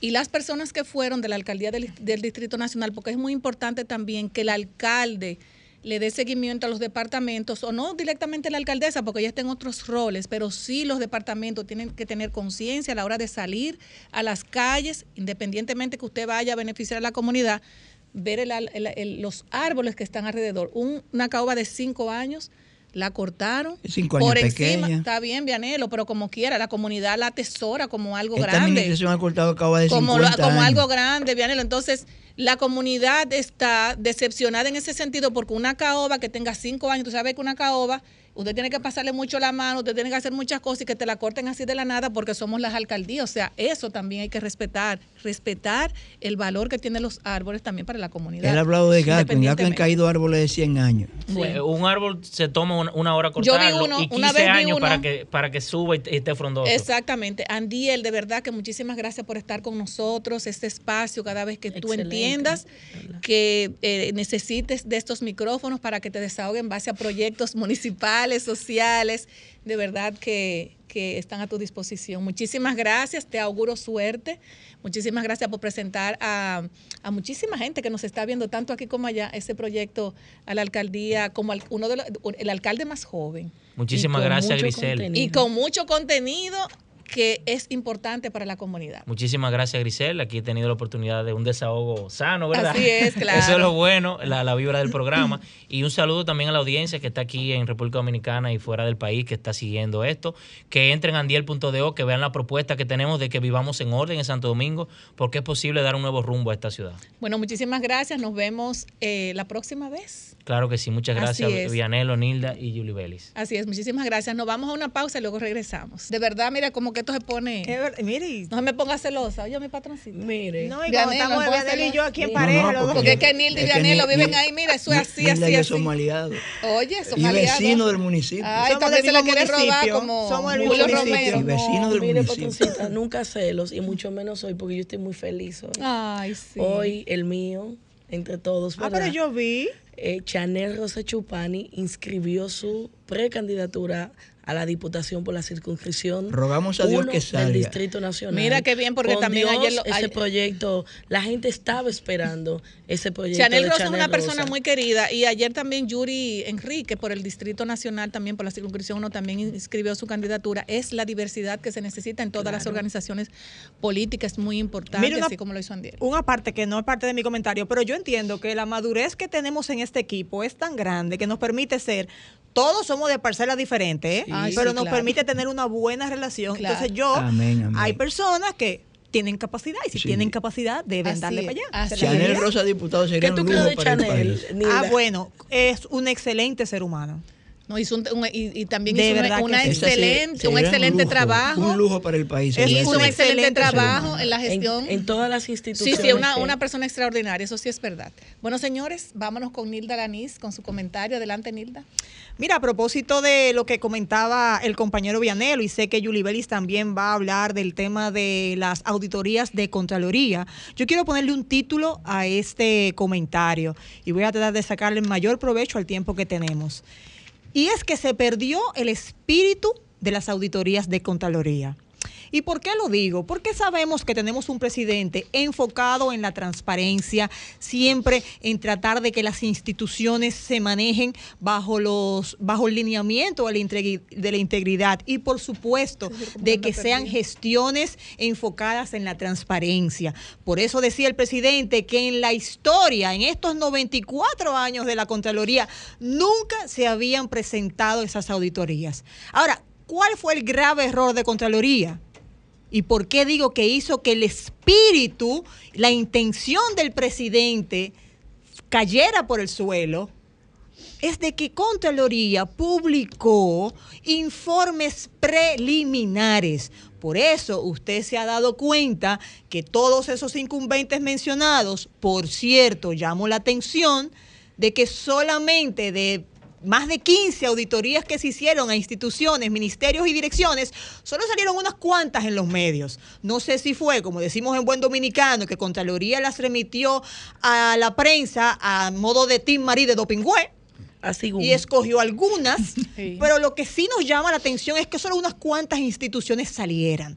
Pero seguimos. Aparte de que muestra informes preliminares, todas las instituciones mencionadas han salido al frente dando la verdad sobre estos que publicaron. ¿Por qué? Porque ellos enviaban un informe a las instituciones y las instituciones respondían en el tiempo oportuno a esas sugerencias y recomendaciones administrativas. Como bien dijo Homero, todas esas eh, sugerencias eran subsanables y eso hizo en su momento cada una de las instituciones. Lo dijo Paliza con relación a las a, a las observaciones que se hizo de su gestión. Y voy a hablar también del ingeniero Felipe Suberví Fellito, director de la CAS. ¿Por qué me voy a referir a él? Porque fue muy enfático a través de una información que circuló en la prensa, a raíz de que él también estaba en esas auditorías. Punto número uno, esas auditorías se tomó un periodo, ¿verdad?, de vigencia de esas auditorías. Ese periodo auditado fue del primero de septiembre del 2020 al 30 de abril.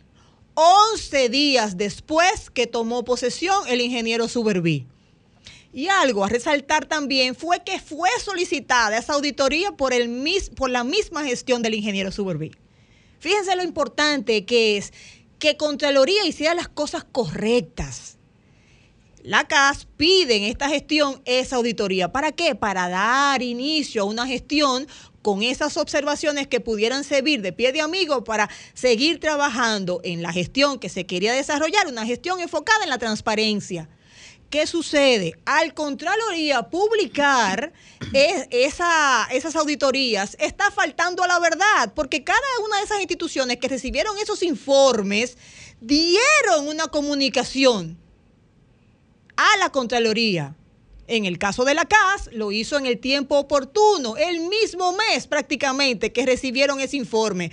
Y en ese, en ese reporte que ellos envían, están diciendo todo lo que se iba a hacer con relación a esas observaciones. Y mejor aún, un 95% de esas observaciones ya fueron subsanadas. Entonces, ¿por qué la Contraloría, en vez de publicar ese informe preliminar, no publica el informe definitivo, dañándole la gestión al presidente? Qué bien hubiera sido, y voy a destapar esto aquí, que yo creo que es la clave de lo que nadie ha pensado y yo lo voy a decir en este momento. La gestión del presidente Luis Abinader estuviera ahora mismo por el cielo si, Contral si Contraloría hubiera hecho las cosas correctas. Porque qué bien hubiera estado que se publicara ese informe definitivo donde se evidenciaba que esta gestión del presidente Luis Abinader y todos sus ministros o los ministros que estaban en esas auditorías habían hecho todo lo necesario para subsanar esas observaciones que vendían de gestiones anteriores. Se casa con la gloria porque si hubiera demostrado el interés, en este caso del ingeniero Suberví, que ha venido haciendo una gestión histórica, si hubiera evidenciado cómo en ese tiempo ellos esas observaciones las subsanaron en un 95%, eso es gestión, eso es gerencia, eso es tener un, un, un enfoque de integridad gubernamental que es el mismo enfoque del presidente, porque los equipos están como está su líder, y en este caso el líder de esta gestión es el presidente Luis Abinader, que ha dicho que aquí no va a haber vaca sagrada, y así mismo están actuando sus funcionarios. Entonces, ¿cómo tú me presentas a mí una auditoría de, del 2020 preliminar sin presentar la que es? Dañó la Contraloría el espíritu de, de esas auditorías. Lo dañó, lo tiró por el suelo. Porque en vez de demostrar que esos directores, como es el caso del ingeniero Suberví, hizo lo necesario para subsanar el 95% de la mala gestión pasada, y usted no, le, no muestra eso al país. Todo lo contrario, búsquenlo dar. Y para terminar mi comentario, sumado a eso tenemos que la gestión de la CAS fue reconocida en este trimestre por la Dirección de Integridad y oigan con qué porcentaje, que es importante que usted lo sepa. 96.23 en transparencia sacó la Corporación del Acueducto y Alcantarillado de Santo Domingo, de la mano del ingeniero Suberví, de la mano de Fellito Suberví. Y sumado a eso tenemos una CAS que está en este momento trabajando, trabajando su certificación de las normas ISO, y voy a ser muy enfática en esto ya para culminar, del sistema de, de gestión antisoborno y del sistema de gestión de cumplimiento regulatorio. Son pasos firmes a mantener una gestión transparente, enfocada a la verdad y en el buen manejo de los recursos. Entonces, como todo el mundo ha señalado, ha señalado ese mal manejo de la Contraloría, mis compañeros hablaron ya y va a hablar Julie Belis también, yo no puedo quedarme ajena a eso. Y a decir que lamentablemente este espíritu se perdió por el mal manejo que tuvo la Contraloría. Pero ¿saben qué? A lo mejor pretendiendo con estas auditorías hacer daño, ha sido todo lo contrario han sacado fortalecidos a estos eh, representantes de los diferentes ministerios y direcciones, porque han puesto ahora la verdad de lo que se está viviendo en sus, en sus instituciones y en su gestión. Entonces, enhorabuena para el ingeniero Fellito, que a través de ese comunicado y a través de lo que todo el mundo ha expresado, igualmente para Paliza, igualmente para los otros incumbentes que han salido al frente a decir la realidad de esas auditorías, es que definitivamente han hecho una gestión que ha hecho que las cosas cambien de cómo lo encontraron. Así que vamos a ser más serios, señores. Vamos a ser más serios. Bueno, gracias, Nilda. Me gustaría saber, eh, ya como abogada, doctora Julie Bellis Vanderpool, porque muchas personas no entienden lo, lo, que hizo la Contraloría y además externar, o sea, en, la, en los medios de comunicación que se hizo virar estas informaciones de muchos ministros y directores. Sí, yo creo que es se, abordar el tema desde el punto de vista político sin conocer cuál es el rol que tiene la Contraloría General de la República y conocer todo el sistema nacional de control interno, como lo incorpora la ley 1007, nos quedaría un análisis vacío.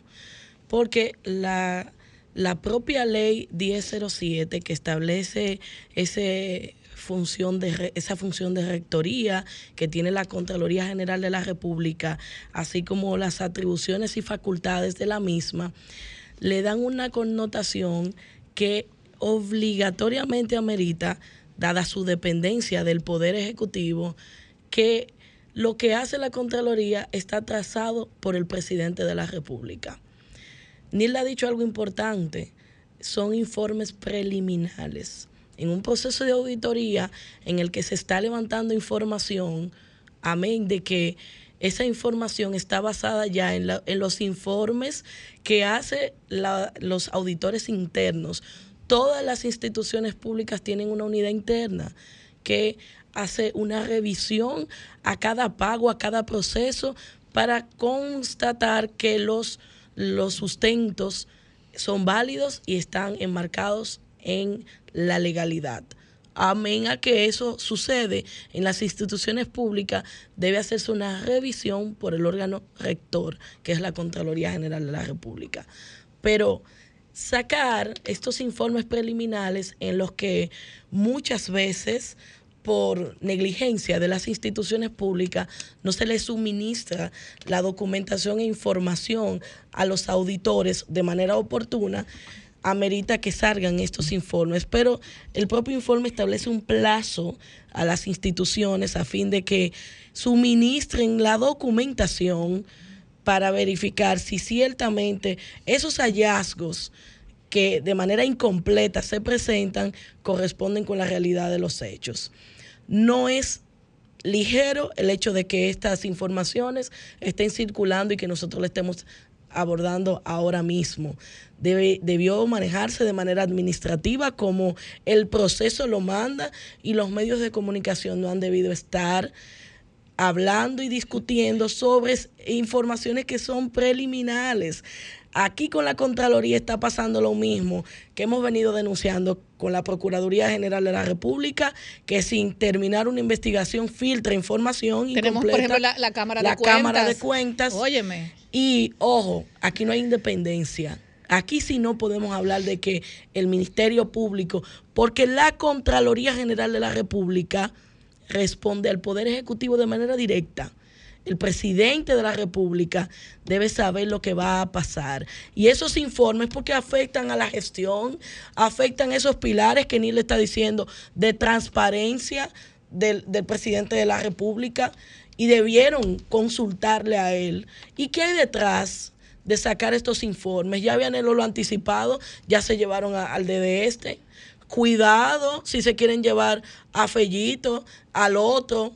No, No, pero mancharle también antes la de. imagen. ma- eh, eh, o sea, porque es que las fotografías salen en los porque periódicos. eh, inmediatamente hay eh, hay un fallo de que un supuesta o supuestas cajas chicas, supuestas es dañarle primero la imagen a Claro. la persona, mancharle su imagen y entonces luego decir, mira, tenemos que salir de ti porque tú hay un tema y vamos a sacarte. Yo creo que eh, eso afecta mucho la institucionalidad de nuestro país, no importa el partido, del ser humano que tal vez está trabajando por el bienestar social de X o Y demarcación o de cualquier institución. O sea, salirte con eso, porque hoy puede ser eh, cualquier ministro director, pero puede ser cualquier persona que quiera también ostentar un puesto político más adelante. Señores, la gente no va a querer trabajar en ninguna Perdón, porque yo la sé que es tu comentario, yo sé que es tu comentario, Yuli Belis, pero igual que tú referiste, ¿existe un plazo para usted Claro. eh, poner oposición a ese informe que le están mandando usted? Y si usted, solicitar la reconsideración. Y si usted se fija,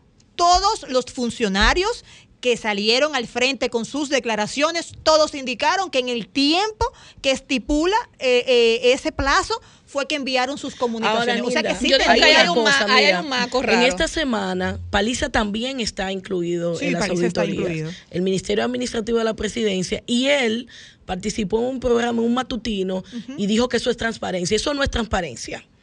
Que, que me, me, me excuse Paliza, pero eso, la transparencia no es eso. Él sabe que lo que ocurrió no fue eso. No, transparencia Él es que publiquen los informes definitivos. Los informes definitivos. Eso es transparencia. Eso es, eso es tramposería, eso es no saber manejar bien la administración pública, porque mediatizar un asunto que no es definitivo, eso es ridículo. Claro. Y el Y- y PRM eso- y- como y- y gobierno es tiene que irresponsable, controlarlo. es irresponsable todavía eso. es interno, Señores, señores, interno tenemos, todavía. tenemos, eh, Yuli Belis, tenemos que irnos con nuestro, eh, no un una, amigo ya, porque él quiere también desahogarse con nosotros para que el tiempo nos dé. ¿Usted cree que podemos? Yo no terminé, pero vamos a darle la Te interrumpí, perdón, Yuribeli. No, es que, no, es yo que sigo uno se siente es un- no, indignado. es un tema. Nos es- sentimos bueno. indignados Y es un tema que no solamente lo hemos tratado nosotros, lo- también lo trataron en, en Sol de la Mañana, hablando Claro. eso mismo, que cómo tú puedes soltar esa botella así y como Sin que a nadie le importa, pero le importa a la familia, le importa también a los empleados que están en esa y institución. saben. Óyeme. Ni el 20% de la persona que lee una noticia desfavorable ve lo que se corrige. No, la gente solamente 20. ve- ve que ya entonces- se quedó Y manchada. yo te voy a aclarar Que algo. Yo te voy a aclarar algo. Eso es increíble. De 50 medios que a lo mejor publicaron la información, el ese, ese contraparte que tú publicas, eh, dando a lo mejor la respuesta, la realidad a eso, no la publican.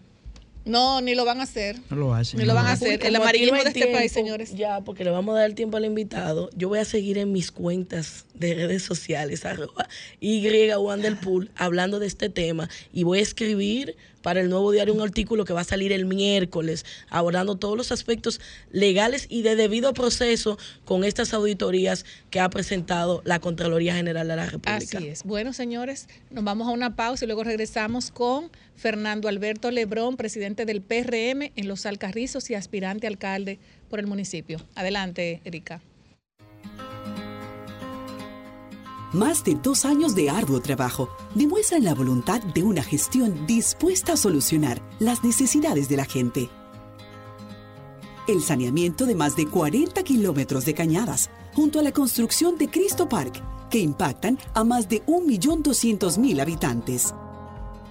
Llevar agua a decenas de barrios con más de 20 años sin este servicio, además de la corrección permanente de averías para mejorar la distribución. Son algunas de las obras que dan constancia del cambio con rostro humano. con hechos, no con palabras. Seguiremos construyendo una gestión histórica. Corporación de Acueducto y Alcantarillado de Santo Domingo, CAS. Disfruta de la nueva business de Air Europa a bordo de nuestros aviones más modernos. Mayor privacidad y confort con asientos cama totalmente reclinables, una cabina un 60% más silenciosa, un menú dos estrellas Michelin de Martín Berazategui. Decide llegar tan lejos como quieras. Air Europa, tú decides. La Cámara de Diputados continuó la semana con su agenda legislativa, realizando dos sesiones del Pleno, aprobando diferentes iniciativas y llevó a cabo más de 20 reuniones de comisiones. El Pleno aprobó en primera lectura el proyecto de ley que modifica las disposiciones establecidas en los artículos 54, 236, 237, 238 y 239 del Código de Trabajo que busca ampliar la licencia de maternidad y paternidad. Igualmente, una comisión especial socializó con la Dirección General de Aduanas el proyecto de ley para la administración de bienes incautados, secuestrados, abandonados y en extinción de dominio. Asimismo, la Comisión de Junta Central Electoral se reunió con representantes del órgano electoral para tratar el proyecto de ley que limita la propaganda y el gasto en campaña. Y la comisión especial que investiga el conflicto entre los miembros de la Cámara de Cuentas se reunió con el objetivo de dar los toques finales al informe que se rendirá al Pleno. Cámara de Diputados de la República Dominicana. Dar el primer paso nunca ha sido fácil, pero la historia la escriben quienes se unen a los procesos transformadores, impactando la vida de las personas en el trayecto. Este es el momento para que te unas a la conformación de los colegios electorales y hagamos un proceso histórico en favor de la democracia. Nuestra democracia. Junta Central Electoral. Garantía de identidad y democracia. Es tiempo de vivir en orden. Por eso este 8 de julio marchemos la Marcha de la Esperanza conmigo y el PLD. Porque a partir del 2024, junto a ti, construiremos la mejor República Dominicana de toda la historia. La República Dominicana que todos queremos. Una República Dominicana en orden. 8 de julio, anótalo. Desahógate, desahógate, desahógate, RD. Desahógate,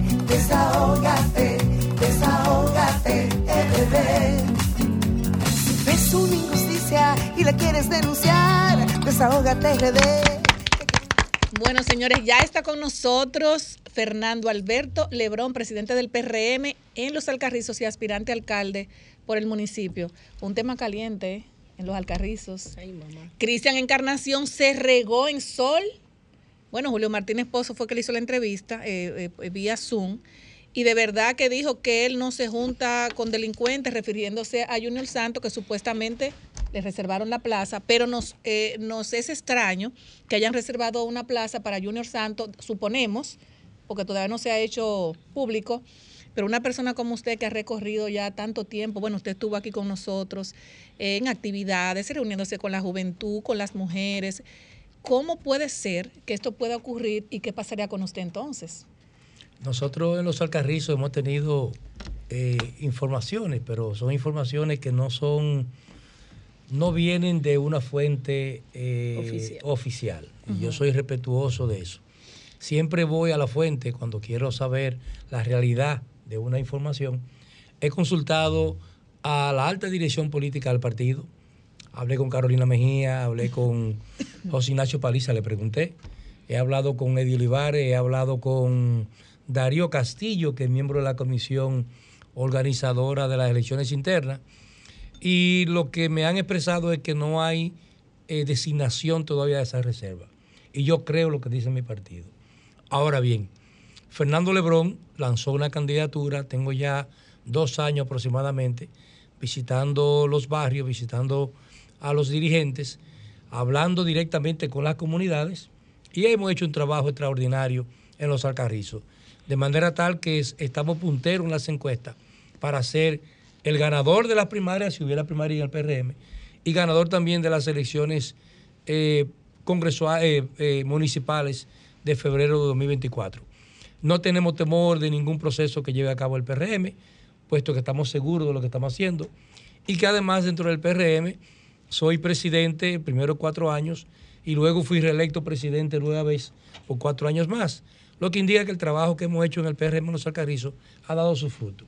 Tanto así que teníamos un solo diputado, hoy tenemos tres diputados, teníamos tres regidores, tenemos siete hoy día, no teníamos senador y ganamos la senaduría y ganamos sobre todo la presidencia de la República. El presidente Luis Rodolfo Abinader, a quien le tengo respeto, admiración y soy un gran seguidor de él y de su gobierno, dijo el 27 de febrero y le dijo a todos los PRMistas y a todo el pueblo dominicano que no, miramos, que no miráramos para atrás. Para atrás. Eh, y yo creo en esa expresión, mucho, bastante. Y Luis Abinader, que es el padre de la transparencia en República Dominicana, porque ha dicho que todo lo que se haga de su gobierno, que lo publiquen. Y que el funcionario que haya metido la pata, pues que pague por su error. Y no ha intervenido nunca en ningún tipo de acusación o ningún tipo de expediente que se le haya hecho, se le haya hecho a, a funcionario alguno. Al contrario, es partidario de que se ventile todo en los medios de comunicación o en los tribunales, que cada quien defienda su honestidad, su honor, de acuerdo al trabajo que ha realizado. Yo entiendo que en vista de, de no mirar para atrás, el PRM debe continuar hacia adelante. Pero, mirar pero- al frente pero, como ha Fernando, planteado. Una cosa, una cosa es el gobierno, otra cosa es el partido. El partido se reserva la candidatura a la alcaldía de los Alcarrizos. ¿No teme Fernando que ni Fernando ni el actual alcalde Cristian Encarnación salgan en la boleta y que se señale otra persona como parece indicar? Como parece indicar. Porque tú estás Mira. citando lo administrativo, la honestidad del presidente de la República, pero ahora se trata de política. El presidente del PRM no descansa municipio por municipio con un macuto de cuarto, captando dirigentes de otro partido. Y pues ese puede ser el caso de los alcarrizos. ¿eh? Mira, el PRM no anda como acuto de dinero. Ni No me lo- no me lo niegue preside- a mí, porque yo soy de un campo. Ni el presidente de la República tampoco. Simplemente el presidente de la República ha realizado un trabajo extraordinario con todos los alcaldes a nivel nacional, sin importar la parcela política que lo eligió o que lo, propuso en las elecciones del 2020. Y le ha dado a todos los alcaldes igual participación, como si fueran alcaldes de, de su partido, porque no ha tenido privilegio con ninguno de ellos. Ahora, hay alcaldes que no han, no han eh, hecho, no han realizado las obras que el presidente esperaba que se hicieran. Por eso muchos alcaldes están hoy de capa caída. en vez de estar en- tener una popularidad que les permita reelegirse en su posición, hoy están siendo cuestionados en las diferentes comunidades y la mayoría van a ser eh, van a ser desplazados en estas elecciones municipales que vienen. Por eso hablaba yo de, de la transparencia y de no mirar hacia atrás, porque hay un eslogan también dentro del PRM que habla de más cambio. Y más cambio significa que aquel que no lo hizo bien debe permitir que otro venga para que entonces lo haga mejor que lo que ha ocurrido al día de hoy. Vamos, vamos a tomar algunas llamadas, 809-540-165, si las personas quieren preguntarle algo a Fernando eh, en este sentido. Eh, Yulibelis quiere hacer una pregunta, pero yo quiero, estoy loca por preguntarle. Y en dado caso que esa reserva sea para Junior Santo, ¿qué haría Cristian Encarnación y usted en ese sentido? O sea, ah, porque yo estoy preocupada. Fue lo que le pregunté, Bueno, pero ya- todo- ya- él está Porque yo sé que usted, usted, respuesta. u- no, porque tal vez él no quiere, me imagino que, que muchas personas que le siguen están preocupados con esto. Vamos a tomar esta llamadita para que usted me, me- me conteste luego. Buenas tardes, desahógate. Desde la romana, como siempre, Enrique. Enrique, ¿cómo estás? Ay, ¿usted creía que yo no me iba a desahogar? Ya usted no hacía falta, Enrique, adelante, desahógase con Fernando. Sí, yo quiero preguntarle a Fernando, ¿por qué la oposición se opone a que se le haga un juicio político a la Cámara de Cuentas? ¿Por qué ellos se oponen? Porque a lo mejor saben lo que hay, ¿verdad? Entonces también quiero decirle a los capitaleños, si miran para atrás, se lo va a llevar San Quintín. ¿Por qué? Porque en la historia de los capitaleños nunca han tenido agua, nunca han tenido electricidad, porque yo lo sé. Usted oye, ahora que tienen un presidente enfocado a resolverle los problemas, usted lo oye criticando este, este- este gobierno. Hay Natal Wendy, que Anda, viven llamando todos los medios y que se están pasando hambre. Usted oye, qué cosa es. Gracias, y lo Enrique. sigo escuchando. Gracias. Vamos, vamos a tomar esta llamadita. Eh, buenas tardes, desahógate. Aló, aló. Bu- buenas tardes. Desahógate. Tremendo programa, plural, abierto. Oiga, al expositor que está ahí del PRM, eh, ¿es posible que eh, el presidente Abinader traiga el metro para acá, para San Cristóbal y la onza? Si lo hace, se casa con la gloria. Gracias. Adelante, Fernando. Bueno, como decía eh, la primera pregunta, ya Cristian Encarnación ha establecido que va a hacer eh, eh, en, en los próximos días. No, dijo que va a ser a sin el, el- sin- con el PRM y sin- o, sin- o sin el PRM. Yo digo que yo espero la información de mi partido, mi partido del cual yo soy el presidente en los Alcarrizos. Yo no puedo hablar por comentarios, sino que voy a hablar directamente de lo que me puedan eh, eh, eh, expresar o me puedan comunicar. Pero yo les digo a ustedes algo. El PRM en los Alcarrizos está en una condición extraordinaria y Fernando Lebrón no rehuye debate ni tampoco rehuye responsabilidades. Nosotros en su momento vamos a esperar la respuesta del partido, ya que le depositamos una comunicación donde 33 presidentes de 36 le están pidiendo que esa candidatura, esa reserva, sea para Fernando Lebrón. Tenemos las condiciones, tenemos todas las, todas las 33. herramientas preparadas, electoralmente hablando también, para ganar las elecciones que vienen y que Luis Abinader repita cuatro años más. ¿Y cuándo, cuándo usted mandó esa comunicación?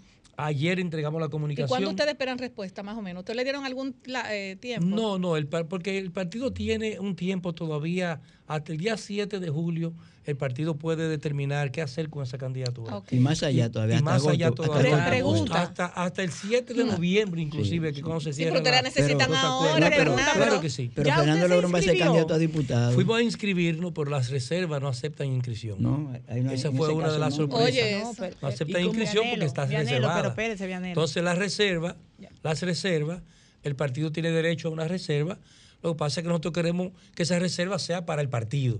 O sea, el partido, la dirigencia política del PRM Los Alcarrizo está solicitando que sea un dirigente del PRM quien ocupe esa reserva. Oh, correcto. ¿Por qué? Porque somos mayoría. Claro. No es verdad que la dirigencia política del partido en los Alcarrizos va a coger como bueno y válido una reserva a otro candidato que no le duela al PRM, porque ese candidato va a llegar allí al partido, va a querer ser alcalde por, lo- por los votos de nosotros, por la fuerza de nosotros, por el trabajo de nosotros, y después se alza con el santo y con el santo y la limosna, como ocurrió. Y que muchas veces, Fernando, déjeme decirle algo, porque muchas veces la gente no, como que no se mete allá al corazón de, de, de, de muchas personas que cuando les reservan a alcaldías o cualquier cosa que les rese- reserven que no son del partido, no le importa si el partido gana o no, porque ahí cuadran su caja chica. Ya Eso tiene la caja así. chica cuadrada y no le importa, me fui ya y si perdió ese partido, ese partido no era mío, yo cuadré mi caja A chica. Fernando, le va- y- y- una y- candidatura a diputado. Y voy más lejos, voy más lejos. Ustedes recuerdan la Alianza Rosada.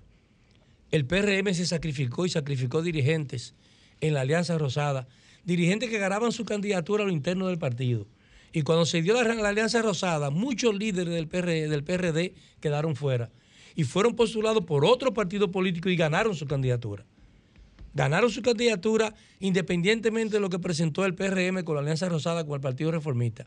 Y llamo esto la atención porque esto puede estar ocurriendo a nivel nacional con el Partido Revolucionario Moderno, de que se esté postulando candidatos que no reúnen las condiciones y que luego en las elecciones municipales que vienen, luego de ser ya alcaldes electos o regidores electos, y si la oposición nuestra alcanza a lograr una simpatía determinada que, que obligue a una segunda vuelta, ¿qué pasaría entonces? Bueno. Entonces yo creo que, y llamo, hago, llamo la atención a la alta dirigencia del Partido Revolucionario Moderno, de que veamos esto con ojeriza y que no nos pase como pasó en la Alianza Rosada en el 2010 con el Partido Reformista.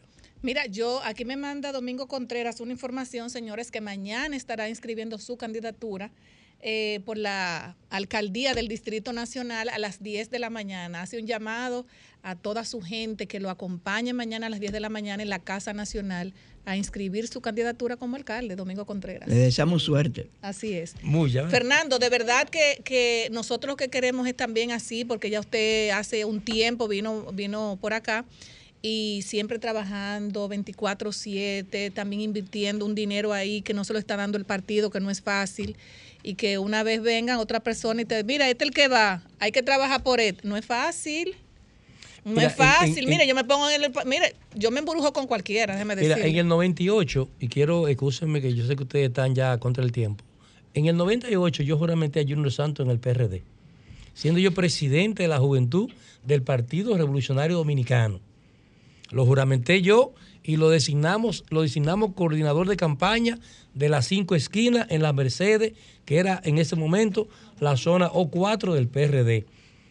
Y luego allí, cuando se dividió la gran capital, que se crearon las, las, los municipios, Santo Domingo Norte, Santo Domingo Este, Santo Domingo Oeste y Boca Chica, yo quedé fuera de la demarcación porque yo vivo en el 13 de la autopista Duarte, que pertenecía a los Alcarrizos.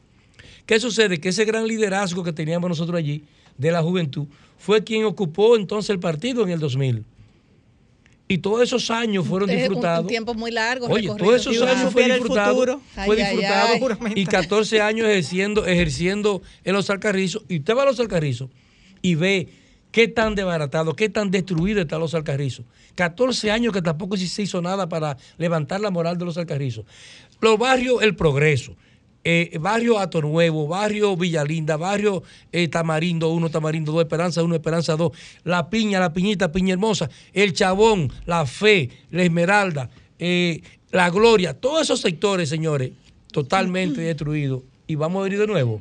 Bueno, no, esperamos cuando usted le conteste en esa comunicación, usted no venga a informar qué fue lo que dijeron. no mirar para atrás. Ah, no mirar para atrás. y hay Te van a tanto- responder candidato a diputado. Ah, bueno, no sabemos. Gracias, Fernando, por estar con nosotros, de verdad, y que ojalá y se resuelva esto, porque no es fácil después de un tan, de un largo tiempo recorrido, ¿verdad? Poner a otra persona que no sea usted o quien sea, no sé. Gracias a ustedes por esta segunda oportunidad. Así es, muchísimas gracias. Señores, nos vemos el sábado, le queremos muchísimo. Bye bye. Sol 106.5, la más interactiva. Una emisora RCC Miria.